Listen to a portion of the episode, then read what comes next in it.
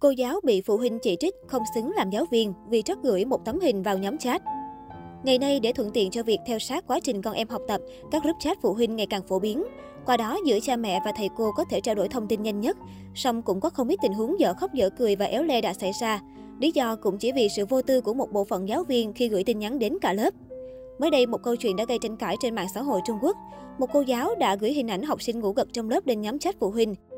Mục đích của nữ giáo viên là để phụ huynh chú ý đến giấc ngủ của con, song các bậc cha mẹ lại phản ứng dữ dội cho rằng đây là hình ảnh riêng tư, có thể gây ảnh hưởng đến tâm lý các em. Nhiều người thậm chí còn nói nặng lời, cô không xứng làm giáo viên. Câu chuyện đã tạo nên tranh cãi lớn trên mạng xã hội về những gì được gửi trong nhóm chat phụ huynh. Liệu rằng cô giáo trên có xứng đáng nhận về những chỉ trích tiêu cực như vậy? Phải nói rằng group chat phụ huynh được lập ra để trao đổi thông tin giữa gia đình và nhà trường, song không phải điều nào cũng nên nhắn tin công khai trong group chat. Các giáo viên chỉ nên nhắn công khai những nội dung sau: thông báo tình hình học tập, cần sự góp ý của các bậc cha mẹ về quy chế hay khoản tiền nộp nào đó, cảnh báo những hiện tượng xấu trong lớp học, Đối với những vấn đề riêng của từng em nhỏ như thành tích học sa sút, hình ảnh cá nhân, giáo viên nên nhắn tin riêng với phụ huynh của học sinh đó. Xét trong trường hợp của giáo viên trên, dù cô giáo có mục đích tốt thì việc để lộ hình ảnh xấu của học sinh cũng là điều đáng chê trách và phải rút kinh nghiệm. Những hình ảnh này không chỉ khiến các bậc phụ huynh khó chịu, còn làm cho các em học sinh trở nên thiếu tự tin, thậm chí còn trở thành chủ đề bàn tán của lớp học. Bên cạnh đó cũng phải nói thêm rằng, việc để trẻ ngủ trong lớp cũng là hiện tượng xấu. Đối với trường hợp trên, giáo viên cần nhắn tin riêng với phụ huynh để tư vấn tốt hơn cho bé. Ngày nay có rất nhiều nguyên nhân khiến trẻ em thiếu ngủ như bài tập quá nhiều, nhu cầu sinh lý ngủ cao, do thức khuya chơi game. Với mỗi nguyên nhân lại cần có giải pháp khác nhau. Song cũng phải nói lại, các bậc phụ huynh cũng nên có cái nhìn thông cảm với giáo viên.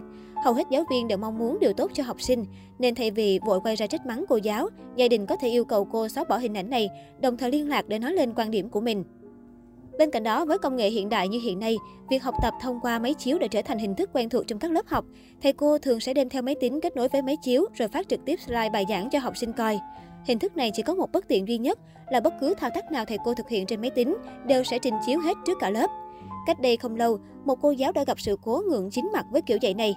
Cụ thể trong một tiết học, cô giáo này cần tìm tài liệu trên Google, nhưng ở thanh tìm kiếm, học sinh lại nhìn thấy lịch sử tìm kiếm mới nhất là một trang xem phim có nội dung nhạy cảm, không phù hợp với lứa tuổi học sinh.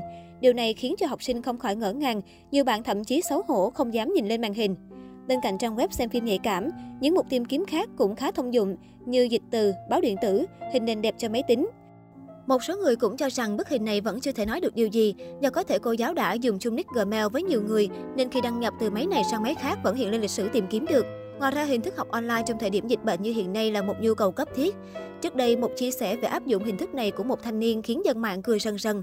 Cụ thể, trong một tiết học online, giáo viên cho biết sẽ cộng thêm điểm cho ai phát biểu bài. Đến khi nhìn vào màn hình máy tính, điều khiến nam sinh này bị pressure áp lực là hầu hết sinh viên trong lớp đều đã giơ tay xin phát biểu.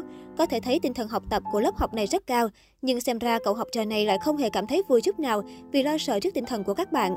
Đây cũng là tâm lý chung mà một số sinh viên thường mắc phải. Không phải đến từ nguyên nhân lười học, nhưng nếu ở trong một lớp có tinh thần học tập tốt, sẽ bắt buộc các thành viên khác phải chạy đuôi theo. Điều này khiến nhiều sinh viên cũng bị cuốn theo tâm lý đó. Tuy nhiên nói đi cũng phải nói lại, tinh thần học tập nhiệt tình như vậy là điều rất đáng mừng. Giáo viên nào cũng mong được đứng dậy các lớp học đông vui như vậy. Bản thân các thành viên nếu học trong môi trường cạnh tranh cũng sẽ phải cố gắng nhiều hơn để tự hoàn thiện mình.